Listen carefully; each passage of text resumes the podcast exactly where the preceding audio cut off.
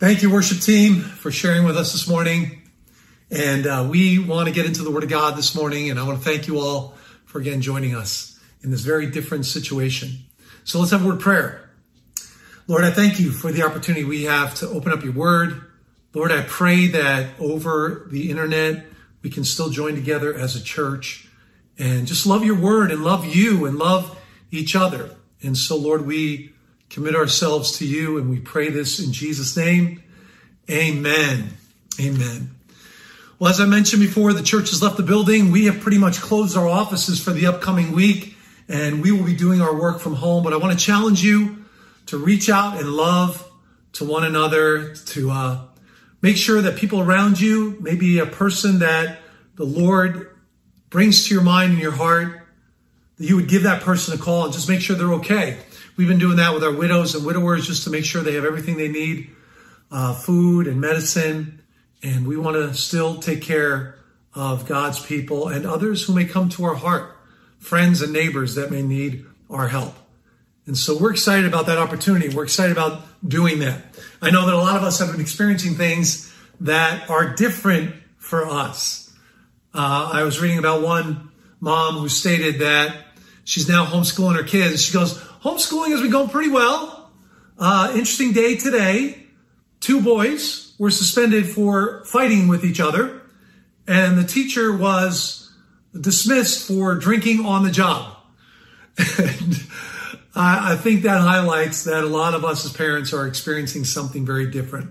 But we're actually enjoying this time together and being able to spend more time with our family, but concerned for folks not only here in our community, but around the world. And we need to pray that this virus stops as soon as possible. Today, I want to continue our talk in the book of Acts and talk about the sin from within, which is something that all of us can relate to, right? Because when we come to faith in Christ, we are still dealing with sin. It's not like sin leaves us. Every day, it's a battle. And the bottom line of our talk is this: the church is healthy and growing in spite of the persecution. We're going to read that in the end of Acts chapter 4. However, the church is faced with a new problem: the challenge of dealing with sin from within the body of Christ. And sometimes that happens. And our desire would be, Lord, may that sin in the body of Christ that affects the body of Christ never be something that I have caused. I don't want that to come from my life. So it's a great opportunity when we open up the Word of God to use the Word of God as that amazing mirror that highlights what's needed to change in my life. What do I need to change? Because I want to make sure that as I enter into fellowship with other believers, that God somehow uses me to encourage others, to build others up, and to build the kingdom of God. As you know, we're in the first section of the book of Acts. We've talked about this. This is chapters 1 through 7, right? Peter is the central person. He's doing the leading of the church. And the main audience are Jews in the city of Jerusalem. And that's what's happening here. Thousands of people are coming to faith in Christ. You probably remember Acts chapter 1. Jesus gives his final instructions. Then he ascends into heaven. Then in Acts chapter 2, the church is born. This amazing new thing that God has started to change the world. Peter gives his first sermon. 3,000 people come to faith in Christ. Then a lame man is healed at the temple. A crowd gathers. Peter gives another sermon. 5,000 people come to faith in Christ. And the Lord was adding to their numbers daily, Acts chapter 2 says, those who were being saved. But in Acts chapter 4, the first attack on the church happens when Jewish leaders arrest Peter and the other apostles, put them in jail. The next day, the Sanhedrin meets with them in Acts chapter 4, and they tell the leaders of the church, hey, don't teach about Jesus anymore. They wanted to stop what God was doing. But Peter and the disciples, they give the right answer. They said, basically, hey, we have to obey God rather than you, they say in Acts chapter 4. We have to obey God. We have to talk about what we've seen and experienced. And so they continued to preach, and the church rejoices. that in spite of the persecution, Peter and the apostles are released, and their plan is to continue to share the good news of Jesus Christ. But then in Acts chapter 5, we experience the sin of two people known as Ananias and Sapphira. But before we get there, I'd like you to open your Bibles to Acts chapter 4, verse 32. I want to talk about what's happening in the church. Acts chapter 4, verse 32 says this.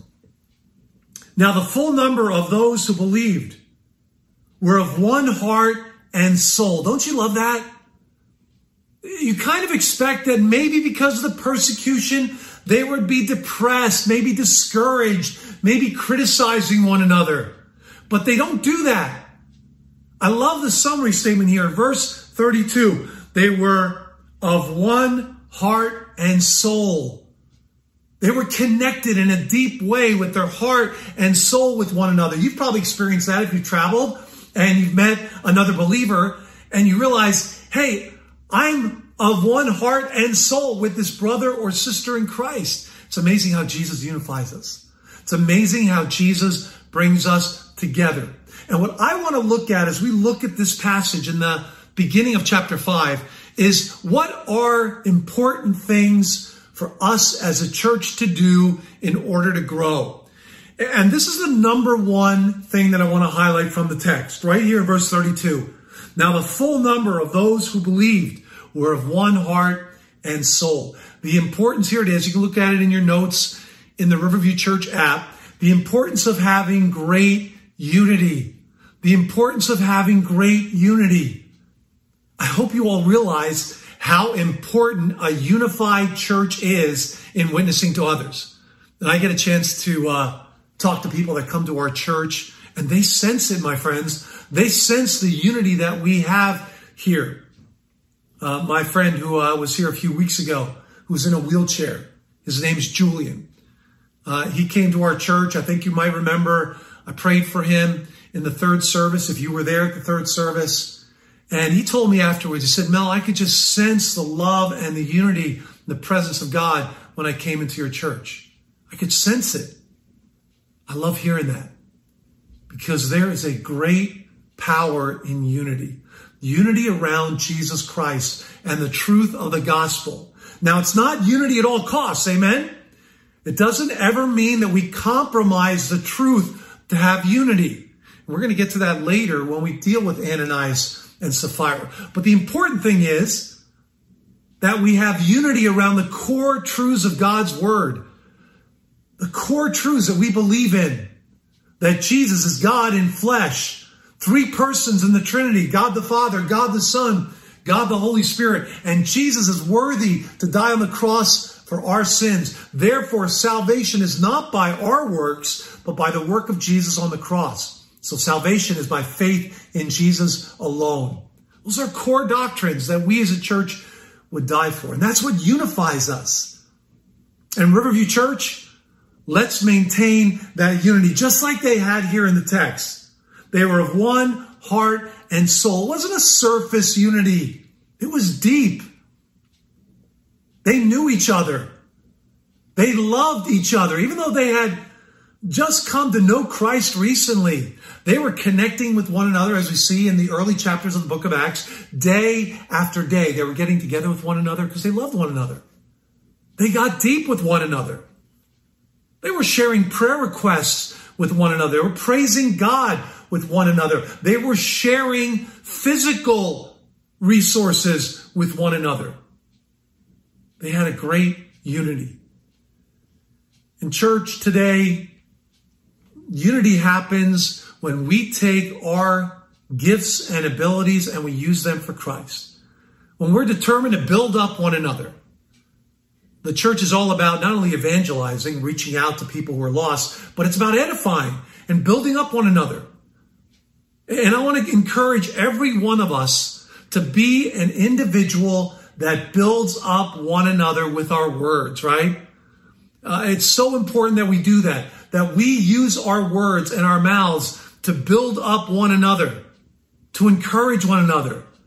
If there is a problem, we need to have words that define the problem, not attack a person, but words that define the problem. That's the way to solve the problem. By the way, this is a great strategy for every relationship you have. In marriages, it's a great strategy. Identify the problem, don't attack the person. And I love when people come to me and say, hey, Mel, could we do this better or this in a new way that might strengthen our church? I love that. You've identified a problem. You've brought words that have encouraged me and other leaders to address that problem. Those are words that strengthen the church, that strengthen one another. And you know, it's always done from love, right? I believe that's what was happening in the early church. They loved one another with their heart and their soul. It wasn't a surface thing. Their love for Christ caused them to love one another. Here's another thing that can cause us to build up the church. Words that express our feelings, and again, don't attack a person. If you felt hurt by someone, the Bible's really clear about what we ought to do. Go to that person to make it right. Express how you felt to that person in love. Never lose your temper, never lose your cool, but to maintain the unity of the body of Christ. To maintain the unity of the body of Christ. And then here's another type of communication that we need to be really good at in the church. Words that find a solution. Words that find a solution. If there is a problem, what is the solution to it? Whether it's in a one-on-one relationship or in a ministry, to maintain the unity, we're always about finding the solution. And if there is a problem, we want to seek to address it. So church, that's what we want to do. Seek to address that problem and find a solution. And then words that express your love and commitment to the community that you're a part of.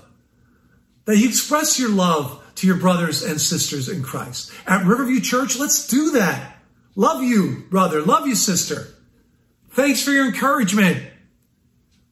It's a blessing to be here with you all. Now, I know I'm saying that when we're all separated in our homes, but one day we will be back together. Riverview, let's be a church that expresses our love for one another, our love for the church, not just Riverview Church, but the church universally. Because we're unified around Jesus Christ. Now, sadly, church, if you're like me, you've met churches that have left the truth of God's word. But we want to continue to stand up for the truth of what we find in the Word of God. And Riverview Church is committed to doing that in a context of love, to speak the truth in love, like Ephesians 5 says. We ought always to do that. And what allows a church to grow is a love for the unity of the body of Christ. If I'm hurt by someone, I never want to do anything that divides the body of Christ. My hurt isn't worth that.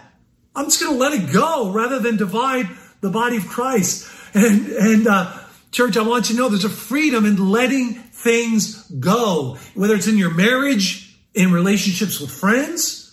Sometimes little things you can just let it go. That isn't the pattern of the relationship. You forgive and you move on. But if there is a problem that continues to happen, then yes, you express in love to that person the hurt that you felt, and words that provide a solution. See, we want to maintain the unity of the body of Christ. We never want to cause an unnecessary division in the body of Christ. Of course, if a person comes in and teaches something that's contrary to the Word of God, that needs to stop. That can no longer be here, right? But we want to draw near to God and His truth. And this is what happens, folks, when we have two believers or a group of believers that are all drawing near to God, to this amazing God that loved us all the way to the cross. As we draw near to Him, we draw nearer to each other, right? You see that. As all of us are drawing closer to God, we draw closer to one another. I sense that in my marriage. I'm sure you do too. I want my wife to love God more than she loves me. I know she wants the same for me. She wants me to love God more than I love her, because as we pull together towards God, we both are committed to doing life God's way. And our marriage is made stronger as a result of that. That's so vitally important.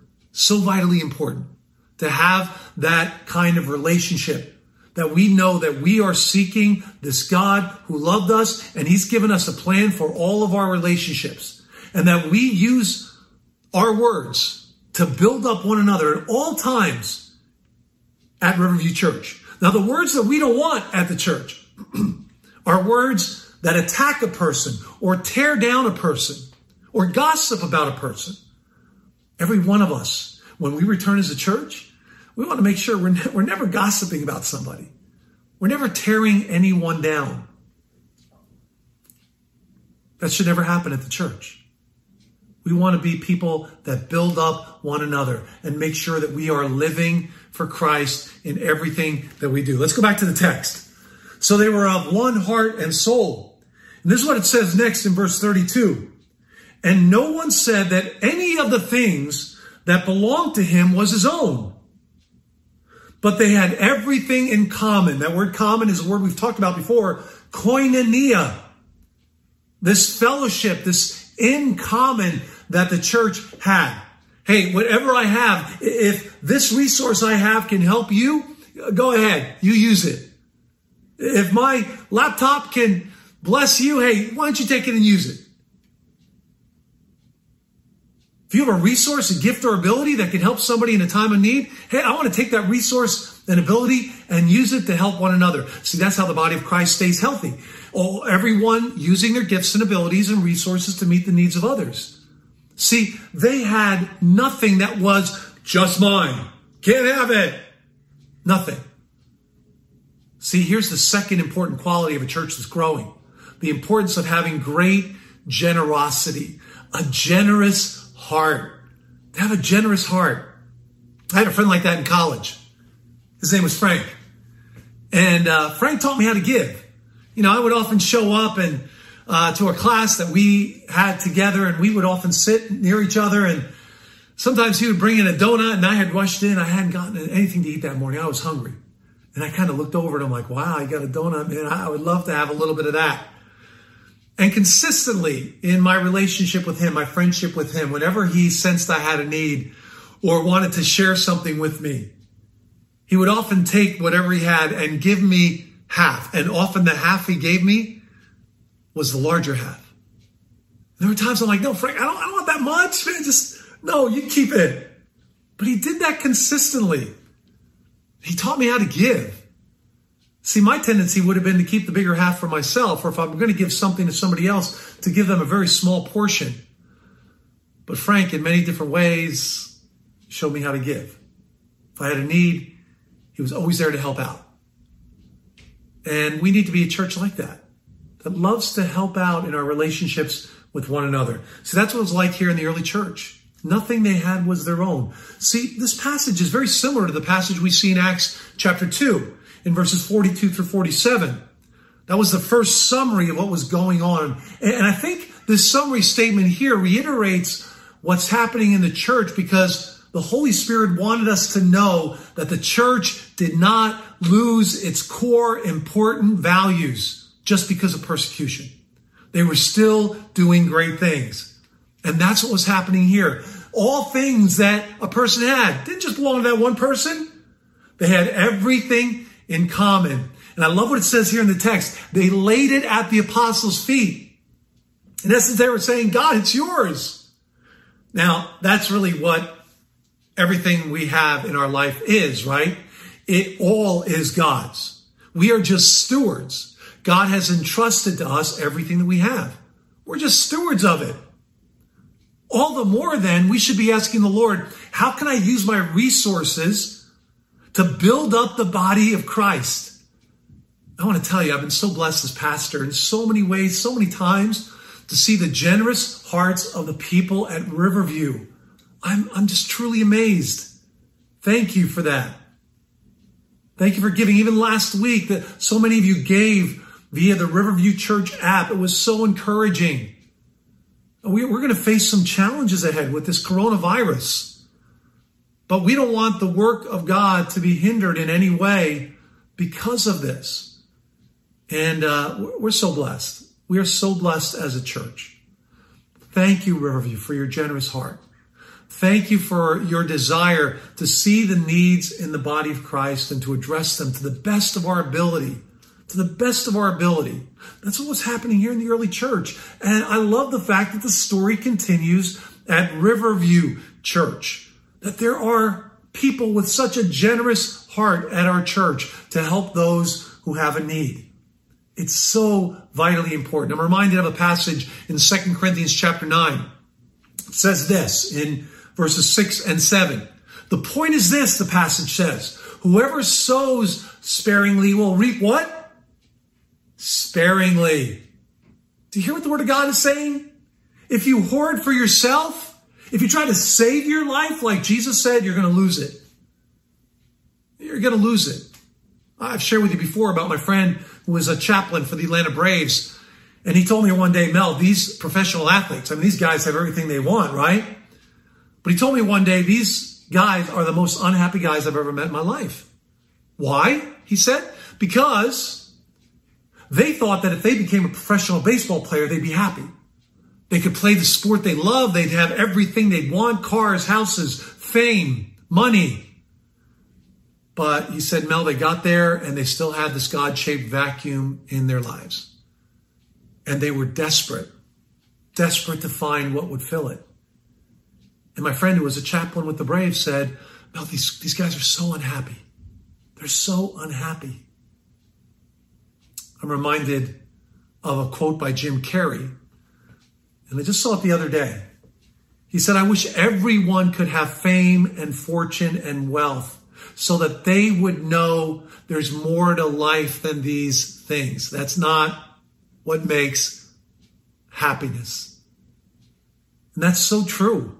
That is so true. Whoever sows sparingly reaps sparingly. But here's the good news in this passage in 2 Corinthians chapter 9. It says, whoever reaps, sows bountifully, reaps bountifully. I don't know if I said that right in the tape, but let me say it again. If you sow sparingly, you reap sparingly. If you sow bountifully, you reap bountifully. If you give of your heart to the Lord and you give of yourself and you do it bountifully, you'll be able to reap bountifully.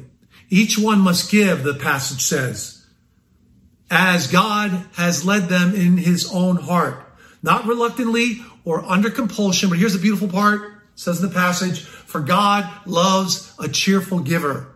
So we want to be a cheerful giver. And you sense that here in the text. No one was hoarding. I've been hearing all the stories about people hoarding toilet paper, and I still don't get it. I'm still not sure why that's happening. But I saw a picture of four people that were wrapped in toilet paper from head to toe. And the text of the picture said, apparently, this is the way you protect yourself against the coronavirus. Because of all the hoarding that's going on. Because all the people that are trying to get it for themselves. Church doesn't want to be like that. We want to be sharing with one another. We want to be sharing with one another. Here's the third thing I see in the text. It's this, the importance of having a great testimony. Look what it says here. Verse 33, and with great power, the apostles were giving their testimony to the resurrection of the Lord Jesus, and great grace was upon them all. So they're sharing with one another, but more than just doing that, they had a great testimony. They were sharing about the resurrection of Jesus Christ and how that had impacted their lives. See, for a church to grow, we need to have a great testimony. It needs to extend beyond our four walls. It needs to get out into the community. And I tell people all the time, when they ask me, what is the plan for Riverview to reach out to the community? And it's all of you.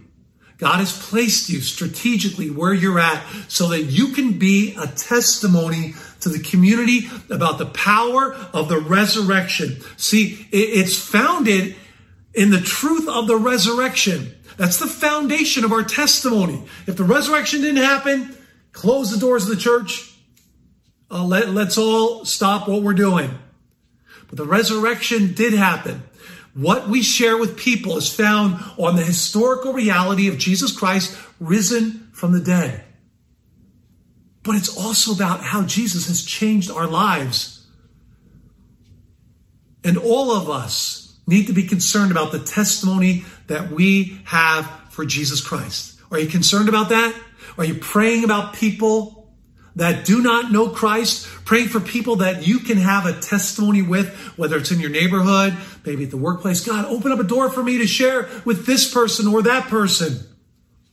To have that kind of heart, to want everyone to hear it, like they had here, with great power. And again, it reminds us that what we need to do is just throw out the seed, right? We can't change people's hearts. It's God's power that does that. So as we rely on God and do what he tells us to do to share the testimony of Jesus Christ, we rely on his power to change the inner person of the heart. That's how salvation happens. That's how regeneration happens. God makes a person alive who is dead in their trespasses and sins. We just need to throw out the seed. And some will, my friends, land on good soil and take root in the hearts and lives of people. It will happen. And we see it happening at Riverview. See, you are the strategic, evangelistic ministry of this church. To be a light where God has placed you. You probably heard of Francis of Assisi, sometimes referred to as Saint Francis of Assisi. And he said these words. He said, preach Jesus, and if necessary, use words. And I understand what he was saying. He was saying your life, right? And actually your actions are very important. How you live is part of your testimony. But we need to know that it's more than just living a good life in front of people. And I see what he's saying in his quote, preach Jesus, and if necessary, use words.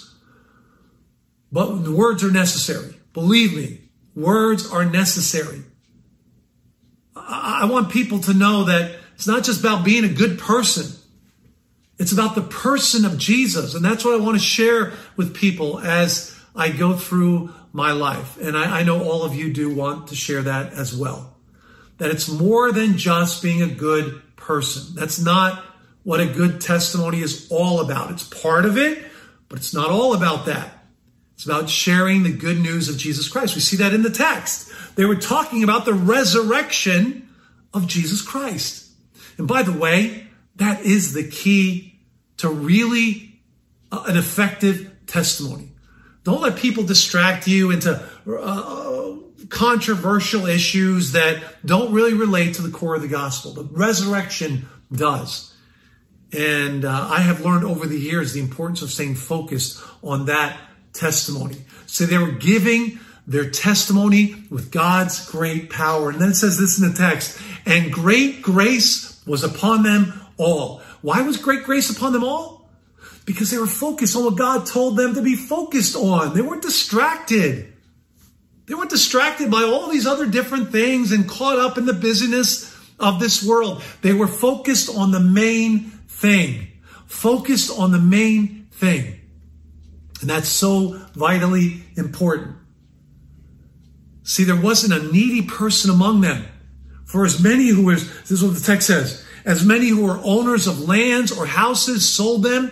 They brought the proceeds of what was sold, text says. Then in verse 35 of the text, talks about what happens. And laid it at the apostles' feet, and it was distributed to each as everyone had need. Then it highlights one great example. A guy by the name of Joseph.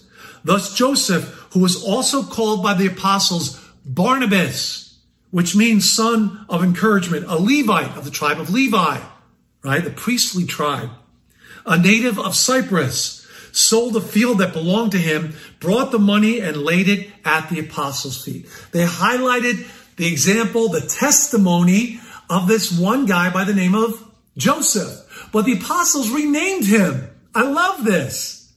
They gave him a new name because his life characterized encouragement so much. They called him Bar, which means son, Nabas, of encouragement, because he was an encourager. That was his testimony. He loved to encourage people. He was an example of someone who had a great testimony, who willingly sold what he had and gave it to the church, to the apostles, to distribute to those who had need. By the way, Barnabas was a great encourager. He was the one that met Saul after his conversion. All the other apostles didn't trust Saul because he was persecuting the church.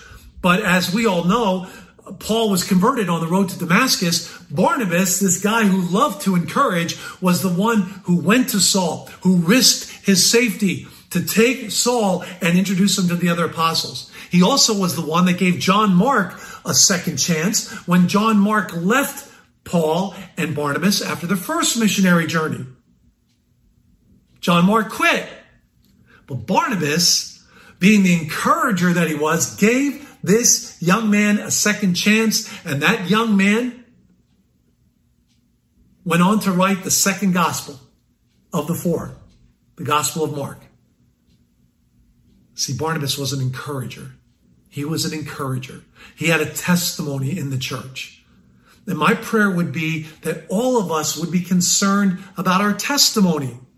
I had a discussion with my son about this because I was talking about how he needs to live a life for Christ first and not be concerned about public opinion. And he said to me, well, Dad, I thought we were supposed to be concerned about what people think. And I had to explain to him that we are concerned about our testimony for Christ, that we set an example that mirrors the reality of Jesus Christ in us. But we're not to be people pleasers. We're to please God, just like the apostles said to the Jewish leaders. We have to obey God rather than man. We can't be people pleasers. And that's what it has to be like for us in the church. We have to obey God. We have to be concerned about our testimony, about the reputation of the church, not only inside the church, but outside the church, to really live out what the Bible says the church should do. And that is so important. It's so important. I'm reminded of the story of a man who was possessed by demons. Jesus meets him in Luke chapter 8. And Jesus casts out the demons. You might remember the story. And they go into a herd of pigs, and the pigs run down into a lake, and they're all drowned as a result of this miracle that Jesus does.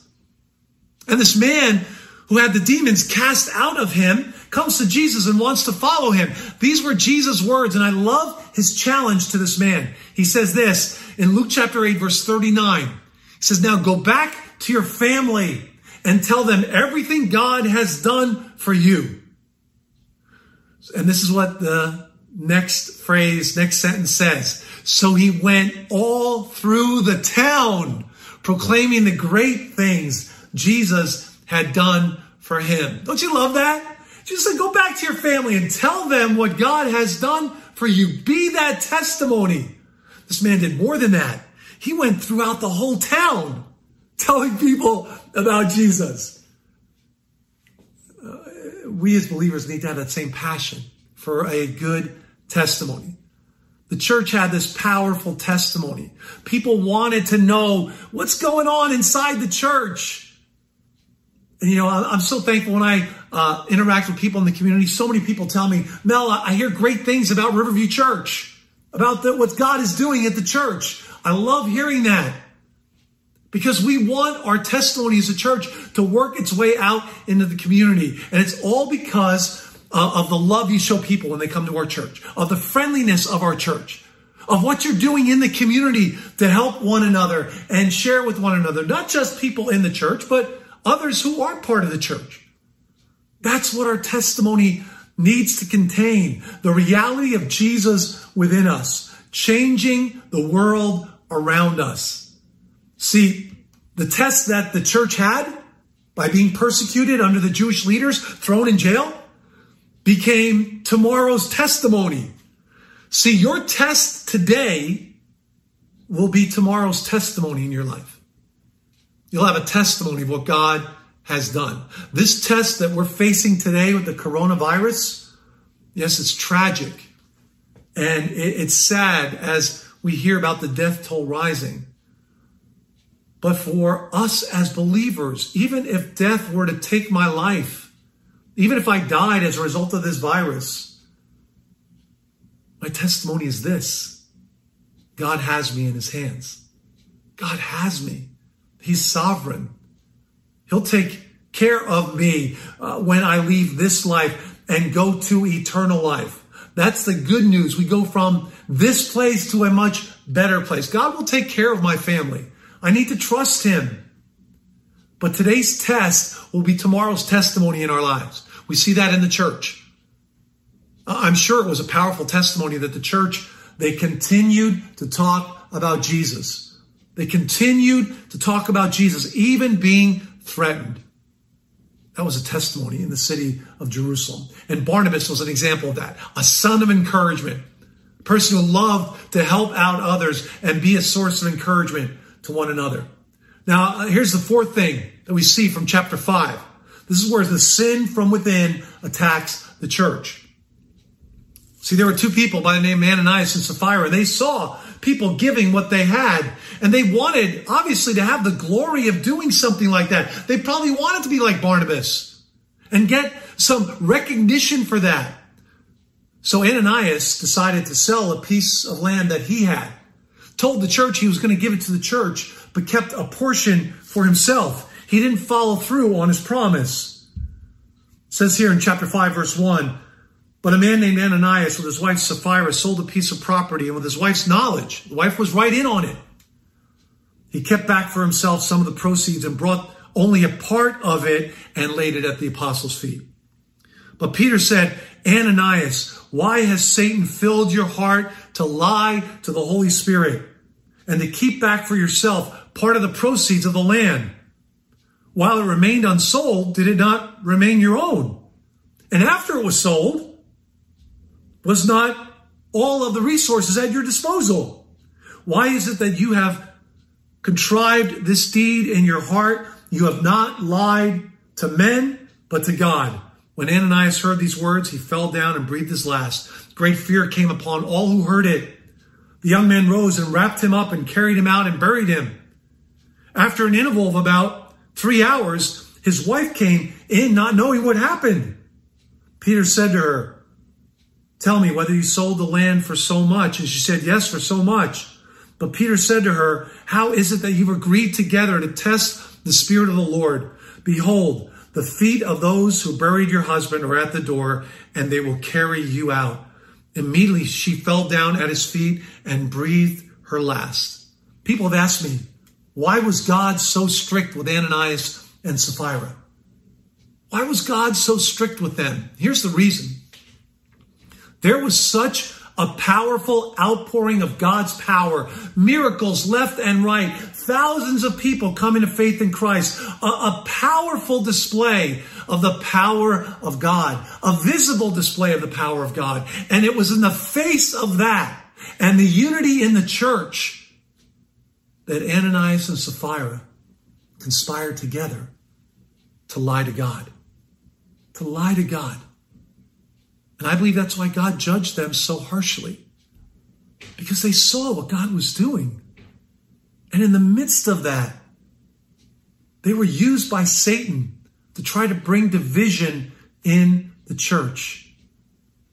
And the fourth important thing for a church that's going to grow is the importance of having great purity. And I would say this as well, the importance of taking your faith seriously, of knowing that we're following God and there are expectations that God has of us, not to be saved, but because of our salvation, because of our salvation, the importance of purity. My wife works for American Airlines, and she was working a flight recently, and a woman came in with her 2 kids, and she came to the row of 3 seats, and she was very concerned about germs. Right? So she took out these wipes and she wiped down every seat. She was wiping down the arm rails between the seats, wiping down the backs of the seats themselves. She took down the tray tables of every seat, wiped the tray tables under them and the top of them. She wiped the back of the seats in front of her told her kids not to go into the row until she had finished. She took time. And my wife is watching all this, and the meticulous work this woman did to take these antibacterial wipes and wipe down the seats and the tray tables. And finally, with this kind of feeling of satisfaction and victory, she brought her kids in, sat down on the row, and buckled her kids in. Well, wouldn't you know it, a man came back to her row holding his boarding pass. And he's looking at his boarding pass and looking at the row that the woman was sitting in, which happened to be an exit row with the additional leg room. He looked at the boarding pass he had at the row again, turned to the woman and said, ma'am, I think you have my seats. And this woman said, well, could we stay here? And he goes, well, I actually would really need, I'm a tall guy. I need to have that row. And all the work the woman did to purify her seats was lost. She had to get her two kids and herself out of that row and go to another row. She was so concerned about purity. But you have to admire that when it comes to our involvement in the church, that we have that desire to be pure in our lives. God, take your word and purify me. Help me to get rid of everything that doesn't reflect you in my life. That's what we need to be as a church, to have a desire for great purity in our lives, to take our faith seriously. And Ananias and Sapphira, I mean, when you say their names, you almost know something bad is about to happen, right? Ananias and Sapphira. They were used by Satan to try to divide the church. And the church experienced a moment of discipline. And says this in the text, that great fear came upon the church. Fear I just describe as an awesome respect for the God that we serve, an awesome respect that we have for God. So church, I want to remind you of these four qualities of allowing a church to grow, and that are also important in my life. The importance of having great unity. Don't let God use your life to divide the church. Have a love for unity in the church and what unifies us. The importance of great generosity. To say, God, my resources are yours. I want to have a generous heart to build up the church. The importance of having a great testimony, that wherever you are, you'll be used by God to bring the testimony of Jesus Christ to people who need to hear it.